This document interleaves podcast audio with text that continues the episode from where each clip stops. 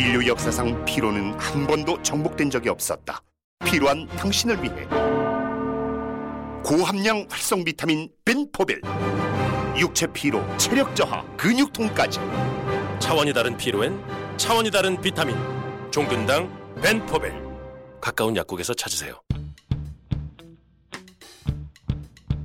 멀쩡한 의사들의 본격 재능 낭비 프로젝트. 나는 사다 시즌 4 보이는 라디오입니다. 소영님 안녕하세요. 반갑습니다. 네. 근데 오랜만 우리끼리 이러면 돼? 우리 셋이서도 할 수 있는 주제 오늘 잘 잡은 것 같습니다. 드라마 얘기군요. 네. 네 드라마 얘기입니다. 네. 이 시절이 갈수록 시어- 세월이 갈수록 드라마가 참 좋아져가지고 나이를 자꾸- 먹는다는 거죠. 아 그런 것 같아요. 아, 그런 예전에는 사실 그 다 1년에 한두 개 끌렸는데 네. 아, 요즘은 자꾸 찾아 헤매는 것 같아요. 아 요새 뭐 보세요? 어, 요즘은 이렇게 그 부부의 세계 땡- 안 봐? 그거 볼 시간이 없어. 딴 거 보느라고. 아니 부부의 세계를 정신과에서는 봐야 되는 거 아닙니까? 아직 그런 얘기를 정말 주변에서 많이 들었는데 오. 사실 이제 개인적인 얘기인데 첫 회를 이렇게 봤어요. 네. 또 우리 시혜 누님 나오시고 하니까 봤는데 아 희애 누님이에요? 아, 네, 일단 그렇게 묻고 가는 거예요 절대로. 큰 틀에서 보면은 그 불륜을 저지른 배신을 한 배우자를 응징하고 처벌하는 거에 관련된 얘기잖아요. 복수하고. 근데 그냥 그렇게까지 할 게 있나? 그냥 깨끗하게 그냥 헤어지고 말지라는 생각이 들어서 거기서 일단 이 감정이입이 안 되니까 아. 그 다음 걸 보니까 참 좀 예. 노영이 부부 상담이라든지 뭐 이런 어른들을 진료하면은 반드시 봤을 것 같은데 주로 아이들 거. 네, 맞습니다. 그리고 사실 그 개인적으로 부부 상담이 제일 좀 곤란함을 느끼는 면이 많습니다. 예. 오히려 그러면은 노영님은 그 준영이 아들 음. 부부의 세계가 네. 아들의 그 심리 이 부모의 불화가 아이한테 미치는 영향은 진짜 커요. 꼭그 드라마처럼 막 그런 극단적인 모습이 아니더라도 그로 인해서 강박증이 생기기도 하고 뭐 우울증이 생기는 경우는 뭐 말할 것도 없고 그러면 부부의 세계는 안 봤는데 오늘은 무슨 드라마 얘기를 합니까? 아 사실 부부의 세계는 안 봤지만 이제 그 정신과 의사들이 전면에 나오는 드라마가 나왔다 그래가지고 좀 이렇게 관심을 갖고 보고 있었어요. 맞아. 그 드라마 제목이 저는 좀 참 예쁘다고 생각했는데 영혼 수선공이에요. 드라마 제목이 KBS 드라마인데. 영혼을 수선하는 수선해서 사람으로 비유한 거야? 네네네. 오. 정신 질환을 갖고 있는 환자들을 환자들의 조명한 이야기. 건 전면에 네. 내세운 건 첫 번째 드라마인 것 같아서 그 그래서 정신과. 의사 역할은 그럼 누가 합니까? 신하균, 환자 역할은 정소민이요. 정소민. 음. 어, 하지만 또 이제 의사 이제 친하균 씨 말고도 이제 그 박예진이나 박예진 테이너 씨. 같은 또 이렇게. 훌륭한 배우들이 동료 의사로 나와요. 아 정신과 의사가 여러 명 나와요? 네. 여러 명 나오고 종합병원의 정신과 의국처럼 네. 그런 나오고 해서 그 의국은 되게 지저분하겠네요. 슬기로운 의사 생활 어, 나- 리얼리티 있는 부분이지 그거. 아. 제 방에 와본 줄 알았습니다. 깜짝 놀랐어요. 그 장면 보고. 예. 네. 자 그러면 그 여주인공 그분이 네. 갖고 있는 병이 뭐 있다면서요? 10년의 무명 생활을 딛고 음흠. 드디어 좀 빛을 발한 뮤지컬 배우로 나와요. 음. 근데 마음속에 진짜 화가 화가 엄청 난 거죠. 어, 간헐적 폭발 장애 와 경계성 성격 장애 이 두 가지를 갖고 있는 환자로 나와요. 깜짝 놀랐던 게 IED 이렇게 딱 줄여서 부르더라고요. 음. 어 그런 병이 네. 어, 왜난 기억이 안 나지? 그 JYP가 기억이 안 나는 게 당연한 게 진단 이름이 네. 이게 좀 그 DSM 판형이 4판에서 5판으로 오면서 용어가 정립이 되고 분류가 좀 바뀌었어요. 음. 그래서 DSM이라는 거는 이제 정신질환을 에, 국제적으로 이렇게 쫙 네. 분류해 놓은 뭐 사전 같은 어. 그런 게 있는데 다이그노스틱 스태티스티컬 매뉴얼 간헐적으로 이 분노를 폭발하게 되는 그런 그 이 증상을 이야기를 하는데 처음에는 이게 충동 조절 장애 범죄에 들어갔었어요. 충동 조절 장애는 압니다. 그렇죠. 예. 옛날 거기에 들어가서 이제 뭐 같은 동네에 묶여 있던 것들이 이제 그 도벽. 그러니까 물건을 훔치지 않고는 못 견디는 그런 네네. 도벽, 또 머리 뽑는 발모광, 아. 좀더 그 그로테스크하게 가면 이제 불을 지르는 것을 충동적으로 하지 않고는 못 베기는 발화강 뭐 이런 것들과 함께 이제 이 그 분노 조절 장애라는 이름으로 네. 이렇게 있, 었죠 분노 조절 장애, 충동 조절 장애. 충동 조절 장애. 예. 거기 안에 분노도 조절? 예, 포함이 되는 거죠. 근데 이거에 이제 키가 뭐냐면 그런 어떤 행동, 충동적인 행동을 하기 전까지는 긴장감이 쫙 올라가요. 그러다가 그걸 딱 하고 나면은 그 충동이 확 풀어지면서 이렇게 안도감을 느끼는. 그러니까 아. 이제 물건을 훔치는 도벽으로 이제 좀 비유를 하자면 저 물건을 훔치고 싶으면 막 그때까지 텐션이 쫙 올라가는 거예요. 그러다 그걸 음. 딱 훔치고 돌아 나오는 순간 쫙 내려오는 거죠. 가만히 있으면 그건 정상 아닙니까? 우리가 뭔가 나쁜 짓을 하려고 할 때 하기 전에는 되게 긴장되다가 성공하고 나면은 이제 긴장이 풀리는 거는 누구나 그런 거 아닙니까? 뭐 큰 틀에서는 아드레날린이 분비되고 교감 신경이 각성되니까 그게 맞는데 우리는 보통 저 물건을 가지고 싶어서 막 이러다가 하면 안 된다고 생각 안 하죠. 근데 이 사람들은 안 하지 않고 못 빼기는 거니까 아. 예, 이걸 이, 거, 이 거부할 수 없는 그런 충동이 이제 생겨서 충동 조절 장애라고 봤었는데 이제 DSM-5로 다 진단 분류 체계에 수정이 되면서 이, 이 IED 네. 간헐적 폭발 장 폭발 장애는 품행 장애 쪽으로 와요. 그러니까 행동 행동 예, 행동 장애 쪽으로 오는 거죠. 예. 그러면서 조금 더 기준이 좀 명료해진 게 뭐냐면 횟수를 정했더라고요.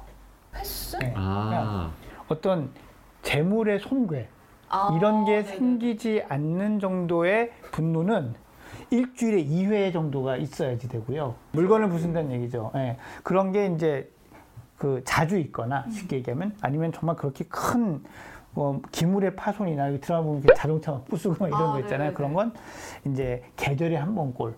뭐 3회 이상 그러니까 우리 쉽게 얘기하면 계절에 한 번 꼴 있거나 아. 사람 때리는 건 어떻습니까?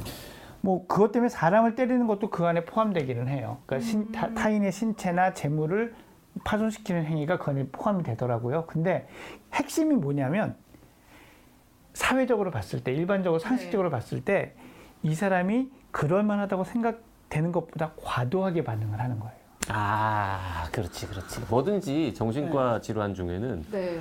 과도한 게 문제걸라. 예를 들어서 뭐 가족 중에 누가 돌아가셨는데 너무 슬프고 우울하다. 음. 그 이거 며칠 동안 막 밥 안 먹고 잠도 안 자고 우울하면 잠못 자고 아. 이런 이건 정상. 네, 우울증을 진단하지 근데 않죠. 과도하게 막 이게 막 6개월 계속된다. 뭐 이런 식으로 가면 이게 비정상 보는 것처럼 판단하기가 어려운 부분이 있기는 하지만 이제 그런 것들 잘 판단하기 위해서 의사들도 좀 주의 깊게 봐야 되는 부분이고 그렇기는 하지만 좀 명확한 거는 지나치게 반응한다는 건 있는 거죠. 네. 그럼 그 극 중에 정소민 씨는 뮤지컬 배우로 오랜 무명 생활을 딛고 성공을 했다면서요? 근데 무슨 일이 있어서 폭발하는 거예요? 그 내가 봤는데 그 부분이 조금 좀 사실 와닿지는 않아요. 아, 왜냐면 저도 그걸 보면서 아니 저건 누구라도 화가 날 만한 상황 아닌가. 제일 공감이 가는 건 같은 대기 뮤지컬 배우니까 같은 대기실을 쓰는 아이돌 여자 아이돌이 너무 대기실을 좀 지저분하게 막 마음대로 쓴다 그런 것 때문에 이제 선배로서 화가 나가지고 뭐 이렇게 그 팬들이 보내온 그 쌀 뭐 이런 거 있잖아요 그 응원 음. 그 배너 같은 것들 이제 막 발로 차고 막 이렇게 해요. 아 저건 좀 심하다는 아. 생각을 했는데 그 다음 장면은 뭐 이런 거거든요. 양다리 걸린 걸치던 남자친구가 자기랑 사귀던 남자친구가 일부러 자기에 대해서 악의적인 기사를 사실이 아닌지 알면서도 기자여도 음. 네. 이용한 거지. 그치 이용한 거지. 그래서 그놈이야. 그 기자의 차를 야구 방망이로 막 음. 부숩니다. 잘했네 뭐. 그리고 잘했잖아. 또 되게 부당한 대우를 하는 소속사 사장한테 또 그거를 이거는 부당하다라고 또 음. 이제 대신 막 화를 내서 또 얘기해요. 내가 그 장면도 봤거든요. 그 장면도 간헐적 폭발 장애 안 맞아. 아이 그니까 이게 그게 말이 되려면은 이런 거예요. 이를테면 뮤지컬 배우인데 소속사 사장님이 막 이제 막 정말 비인간적인 처우를 하고 있어. 근데 그걸 보다가 왜인지 모르지만 화가 났어요. 그럼 가서 이제 10원짜리 욕부터 시작해서 뭐 가진 인신 공격이며 뭐 소리 지르며 이런 게 나와야 되는데 그 드라마는 아주 적절한 정의의 투사였어요. 다만 좀 목소리를 높여서 이렇게 화내 화내는 정도. 아, 이게 그 정도 화내가지고는 이 진단을 고려하지 어, 않아요. 하지 않는다. 네. 그 부당한 대우에 항의를 했다. 이거는 뭐 불의를 보고 못 참는 성격 그냥. 그러니까 오지랖 뭐 이 정도의 음. 모습이었어요. 그 오지랖도. 아니지. 자기 자기가 피해를 본 아니 사람이잖아. 아니 아니 후배들. 아, 후배들이, 후배들이. 단역을 하는 어. 후배들이 이제 그러니까 그러니까 약간 이제 공병상련의 정 같은 게 음. 느껴진 그러면 거죠. 약간 오지랖. 좀- 음. 좀 자주 화를 내는 사람으로 좀 묘사가 되긴 해요 거기서. 자주 화를 내는 건 아까 얘기한 진단 기준에 맞지만 음. 통상적인 그 정도에 비해서 지나치게 화를 낸다라고 어? 보기에는 좀안 맞는 면이 있어서 드라마 지금 초반이니까 음. 앞으로 더더 크게 뭔가 폭발하는 장면이 나올 수도 있겠네. 난좀 기대하죠. Hello, 안녕하세요. Visual, 비주얼 아티스트 벤 와니체입니다. 통증은 사라지고 예술은 남습니다. 두통, 치통, 생리통엔 한국인의 두통약 개보린 삼진제약 어, 이, 런 모습 가지고는 그렇고 또뭐 이 드라마 전체에서도 정신과 의사가 주인공이니까 여러 가지로 또 같이 생각해보고 얘기할 만한 게 앞으로 좀 나오지 않을까 기대하면서 보고 있어요. 네. 근데 그 드라마에서는 정소민 씨가 약간 폭력적인 행동, 폭력적인 언사를 하는 걸로만 증상이 나오는데 네. 실제로 간헐적 폭발 장애에 맞는 증상 은 어떤 게 있어요? 소리치거나 뭐 물건을 던지거나 하는 건 당연히 있지만 그 아까도 얘기했던 다른 물건을 파손하는 것도 네. 포함이 되고 또 이 사례를 보면 심한 경우엔 다른 사람을 다치게 하거나 죽이게 될 수도 있다라고 이제 나오거든요. 그러니까 그게 뭐 그것만 딱 그 진단만 놓고 보면 가벼운 거는 아니죠. 그렇구나. 그런 거는 왠지 치료 잘 안 될 것 같은데요. 아까 이게 치료가 되느냐 아니냐에 대한 논란이 좀 있어요. 왜냐하면 원인이 뭐냐? 원인은 이제 우리가 잘 밝혀지지 않은 정신과 질환을 얘기할 때 늘 그러하듯이 유전적 요인과 환경적 요인이 함께 작용을 한다라고 하는데 이제 그러다 보니까 이렇게 치료의 어떤 확실한 그 이 약 이런 것도 사실은 좀 없어요. 그래서 이 간헐성 폭발 장애, 뭐 우리- 우리가 흔히 얘기하는 분노 조절 장애에 쓰는 약은 그냥 그 증상, 분노가 확 올라가는데 그것만 좀 줄여주는 약들, 뭐그 데파코트라든지 뭐그이 조현병에 쓰는 약들 일부러 이렇게 쓰는 증상을 조절하는 거지. 완전히 이 병 자체를 치료하는 약은 사실 없고 그렇다고 해서 심리 치료를 통해서 완벽하게 이게 딱 해결이 되는 그런 어떤 갈등을 갖고 있는 질환이냐 아, 그런 것도 좀 아니거든요. 근데 어쨌건 이런 그 사례들을 보면 이 분노 조절 장애 아니지 정확하게 IED, 음, 예, 간헐적 폭발 장애라고 하는 것들의 부모님과 자기의 관계, 가정 내 관계가 원인이 되는 경우가 상당히 많기는 해요. 네, 그래서 온 가족이 같이 좀 관심을 가지고 치료에 동참을 하면 호전은 될 수 있다. 아, 우선 네, 호전은 될 수 있다까지는 확실히 말씀을 드리고 싶습니다. 근데 드라마상에서 아직 안 나온 것 같은데 정소민 씨가 자신의 인생이 여섯 살을 기점으로 바뀌었다. 전후가 다르다라고 했는데 아마도 그때 네, 음, 그런 어떤 트라우마나 트라우마 이후, 뭐 어떤 사건 이후에 반복적인 트라우마 이런 게 원인이 됐을 가능성은 있죠. 음, 아직 안 나왔군요, 그건 네. 뭔지. 음. 근데 정신과 의사는 언제 나옵니까? 지금 정신과 의사 신하균 씨나 뭐 다른 분에 대한 캐릭터는 전혀 없는데 주연이라면서요. 계속 나와요. 예. 뭘로 나와요? 의사로 정신과 의사. 정신과 의사로 나오는데 세상에는 둘도 없을 것 같은 의사 뭐 여러 가지 의미에서 더 사실 좀 이해가 안 됐던 건그 간헐성 폭발 장애 얘기가 나오면서 이렇게 마치 의사의 그 이 progress note 경과 기록지처럼 이렇게 CG가 깔리면서 나오면서 그 밑에 경계성 인격 장애 이렇게 얘기가 나오더라고요. 둘 다 있는 걸로? 네, 둘 다 있는 걸로. 그 흔히 두 가지가 공존하는 경우가 많기는 하거든요. 그러니까 뭐 예전에는 한 가지 원인에 의해서 여러 행동이 나오는 걸 막 설명하려고 하는 단일 진, 진단이 이 어떤 추세였다면 요즘에 갈수록 이제 그냥 현상학적으로 맞으면 다 진단을 내린 쪽으로 가서 여러 개의 진단이 붙는데 근데 경계성 성격 장애, 솔직히 간헐적 폭발 장애는 간헐적으로 분노를 폭발하든지 뭐 폭력성을 드러내든지 이럴 느낌이 딱 드는데 저만 그렇게 바로 이해하나요? 경계성 성격 장애는 정확히 어떤 걸 말하는 거예요? 정확한 명칭은 경계성 인격 장애. 아 인격 장애. 예, 그리고 영어로 이제 borderline personality disorder. 오 그래 거기서 그래서 보더라고 말하더라고요. 네. 음. 보더라인. 그러니까 그것도 자문을 받기는 받는 것 같아요. 의사들이 흔히 줄여서 보더 보더 이렇게 얘기를 많이 하거든요. 근데 이제 보더라인이라는 게 경계잖아요. 이 책상과 책상이 아닌. 뭐그 뭐와 뭐의 경계에 있다는 뜻입니까? 정상과 비정상 참, 처음에 그렇게 생각을 이렇게 하는데 아니에요? 예, 그 경계성 인격 장애는 그런 뜻이 아니고 그 경계는 뭐라고 설명을 할까? 아, 경계가 없는 거예요. 보더라인 경계가 없어. 그러니까 뭐냐면 이 사람은 좋은 사람이고 이 사람은 나쁜 사람이고 이게 어떻게 그 틀이 주어져야 되잖아요. 네편 내편 아, 또는 뭔가 사람 예, 선한 사람 악당 이렇게 구분이 돼야 되는데 이 사람 안에는 그게 없어요. 그래서 네. 그때 그때 바뀌어. 이게 무서운 점. 아 이 사람이랑 되게 친하게 지냈고 잘 지냈는데 어느 순간 맞아요. 이 사람을 되게 적대시할 수도 있고 지금 써니가 이렇게 저를 보면 이렇게 막꿀 뚝뚝 떨어지는 눈으로 이렇게 존경과 사랑을 닮아서 얘기를 하다가 근데 이 경계성 인격 장애는 그러다가 어느 한순간 생각이 바뀌는 거예요. 그러니까 이 사람이 시대의 사기꾼이고 의사로서 자질도 없는 사람이고 막 이렇게 비난하고 거기다 화를 내게 되죠. 이 사람이 날 속인 게 아닌데도 속인 건 아니죠. 근데 뭔가 자기 마음에 조금이 안 맞는 게 생겨요. 아. 그러면은 이렇게 바뀌는 거예요.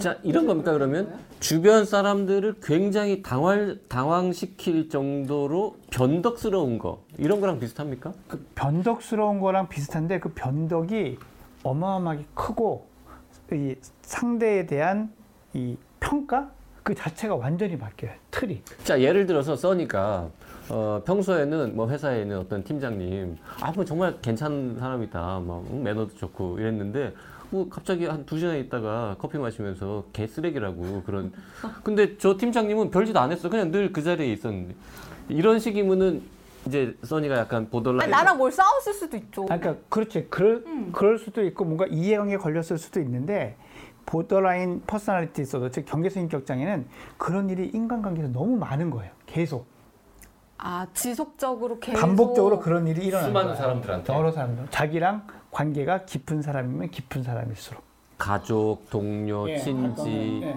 그 저기 자기랑 직접 안 만나는 예를 들어서 뭐 유명 인사, 뭐 정치인이라든지 뭐 이런 사람들에 대한 태도도 막 바뀌고 뭐 바뀔 수도 있지만 나랑 직접 관련이 없으니까 거기에 대해서 크게는 잘 안 일어나죠. 그리고 이 사람을 잘 모르면 네. 잘 모르는 사람들이 보기에는 세상 괜찮은 사람일 수 있어요. 음, 주변 사람만 힘든 거구나. 그러니까 알아갈수록 힘들어. 왜냐하면 이게 왜 이런 일이 생기냐면요. 왜 변덕이 생기는가를 이해하면 돼요. 변덕이 왜 생기냐면 우리는 어려서부터 클 때 엄마가 나를 사랑해 주지만 어떨 때는 내가 배고플 때 젖 안 주기도 하고 음. 내 기저귀가 막 젖었을 때 안 갈아주기도 하잖아요. 하지만 그런 좌절들을 겪으면서 한 3세쯤 되면 아, 그래도 우리 엄마가 날 사랑하는구나 라는 거를 음. 알아요. 그래서 엄마라는 이미지가 불만도 있지만 사랑이 더 많아서 사랑하는 이미지로 나한테 들어오거든요. 어. 그러면 엄마에 대한 이미지의 항상성이 생겨요. 이건 이제 전문 용어로 대상 항상성이라고 얘기를 하는데 대상 항상성. 네. 이 그러니까 사람은 그런 사람이야. 그렇죠. 어. 때로는 나한테 밥도 잘 안 주고 기저귀를 안 갈아줘 안 갈아줘도 이 엄마는 이 존재 나한테 좋은 이게 있는 거거든요. 근데 경계성 인격 장애는 이게 안 생기는 거예요. 어린 시절에 어떤 이유나 트라우마나 아. 양육의 문제나 이 어떤 유전적인 문- 생물학적인 이유로 아 이렇게 설명하면 됩니까 그러면 예를 들어서 우리 엄마다 아빠다 이러면 대충 이런 사람 이래 갖고 이렇게 경계가 완전히 동그랗지는 않지만 약간 울퉁불퉁하고 여기 좀 혹도 하나 나 있고 하지만 대충 우리 엄마는 이렇게 생긴 사람이라고 경계를 그려서 어떤 이미지를 딱 안정적으로 가질 수 있는데 이, 이 환자들은 저 사람에 대해서 저 사람이 어떤 사람인지에 대한 실체가 없어. 없는 거예요. 그래서 그 경계라는 게 없어. 윤곽을 모른다. 이렇게 이해를 잘하는데 이런 거야? 의과대 학교 공부는 그렇게 했을까? 정확하게 이해하는 거예요. 정확하게. 맞아. 아하. 이해 확 되긴 하네요. 음. 그러면은 주변 사람들에 대한 어떤 안정된 이미지가 없다는 거는 자기가 조금만 기분이 올라가거나 내려가거나 배가 고프거나 이랬을 때 저 사람에 대해서 막 되게 황당하게 공격할 수도 있고 그렇죠. 근데 한 발만 더 나가 보면 이제 이 사람이 언제 그러겠다는 게 예측이 되는 게 뭐냐면 우리가 생각을 해봐요. 부모나 엄마 나를 케어해주는 사람한테 대한 그런 안정감이 없으면 세상이 얼마나 공허하겠어요. 외롭고. 그러니까 이 거의 뭐 반사적으로라 그럴까 본능적으로 이 사람은 자기를 그렇게 케어해줄 대상을 찾아다니게 돼 있는 거예요. 그러니까 누군가랑 딱 친해지면 그 사람이 자기가 느끼기엔 너무나 이상적인 사람이야. 엄마가 해줬으면 했던 거, 엄마한테 받았으면 했던 걸 줄 수 있는 사람이라는 환상이 생기는 거죠. 너무 아름다운 경계가 순간적으로 생기는 거예요. 거고요. 네, 자기 마음 속에서만. 근데 그게 실체하고는 약간 다를 수밖에 없죠. 그러니까 그 실, 환상이 깨어지는 순간 어려서부터 갖고 있던 분노가 거기까지 얹혀져 가지고 격렬하게 비난을 하게 되는 거예요. 그러면 그 드라마상에서 경계성 인격장애를 가진 사람은 자기를 계속 보게 하려고 뭔가를 끊임없이 하는 것처럼 나오거든요. 음, 근데 그거는 좀 다른 게 이제 그거는 연극성 인격 장애들이 좀 그래요. 관심을 끌어야 되는데 아. 이 경계성 인격 장애는 그보다 조금 더 본질적으로 너무 공허해요. 그래서 누군가를 막 이렇게 음. 찾아가고 기대고 이제 클링잉이라는 표현을 쓰는데 막 너무 애- 안기는 거예요. 음. 그래서 자, 요, 요 클립 말이죠. 이거 가장 열심히 지금 어, 들어야 할 분들이 누구냐면 어, 미혼 남녀들입니다. 왜냐하면 어, 이런 얘기까지 우리가 해도 될지 모르겠지만 이 보더라인 네네네. 어, 연애 에, 이, 이, 이- 이 연인이 이 뭐라 그럴까 이렇게 보더라인인 사람한테 잘 넘어갈 수 있어요. 상대방 멀쩡한 사람이.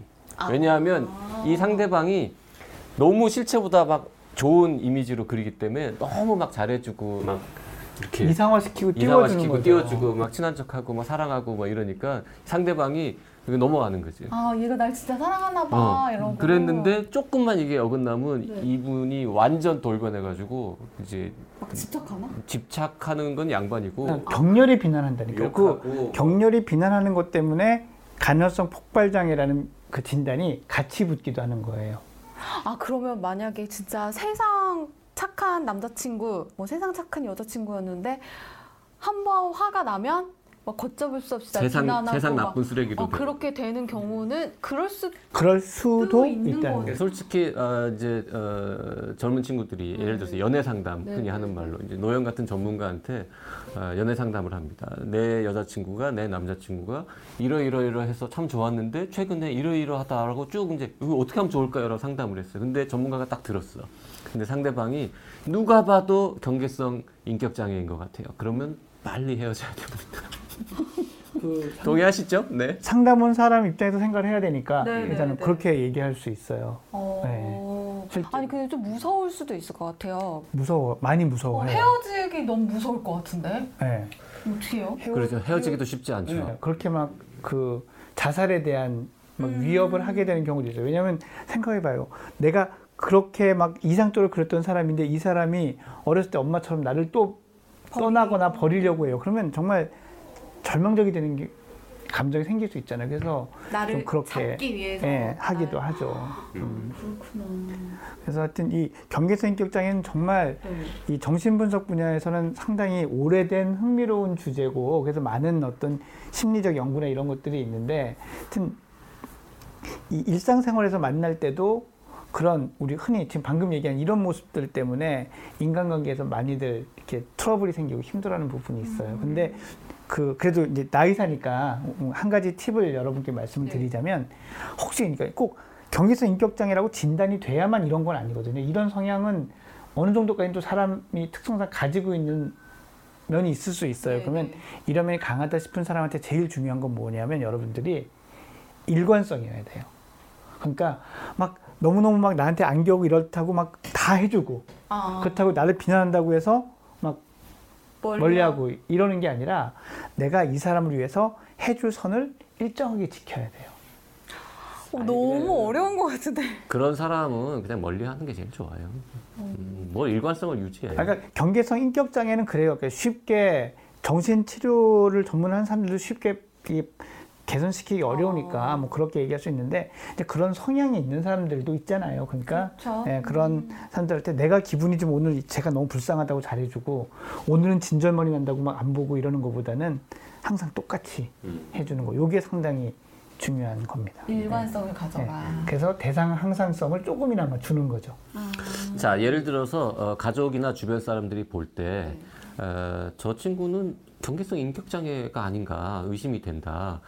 그래서 병원에 가자라고 음, 것 하면은. 잘 갑니까? 잘 안 오죠. 그죠? 예, 진짜 잘 안 오고 오늘 사실 경계성 인격 장애가 가게 되는 이유는 더 많은 거는 세상 사람들이 나한테 너무한다라는 이유로 가요. 그래서 우울증을 가지고 오는 경우가 많아요. 사람들이 나를 나- 끝까지 진실하게 안 어, 대해줘요. 나 진짜 다 내 마음을 줬는데 되게 잘해줬는데 네. 상대는 나한테 그만큼 안 네. 해줘요. 이런 세상 사람 자, 본인이 문제인데 사람들은 나한테 왜 이럴까요?라고 어. 거꾸로 네. 어, 세상 사람들은 다 왜 이 모양이에요?라고 찾아오는군요. 음. 그렇게 해서 오는데 알고 보면 본인의 그런 특성이 있는 경우가 더 많죠. 주변에서 이렇게 설득해서 데리고 오기 참 힘든 예, 사례입니다. 경계성 인격 장애도 뭐 약을 좀 먹거나 뭐 이런 게 있습니까? 이 간헐성 폭발 장애와 마찬가지로 증상 자체를 치료하기 위한 그런 그건 없고 이걸 조절하기 위해서 우울감이나 분노 폭발 뭐 이런 것들을 줄이기 위한 약들 항우울제나 기분 안정제나 뭐 이런 약들을 좀 쓰기는 하죠. 네. 자, 오늘은 노영님과 함께 드라마 영혼 수선궁 속 네.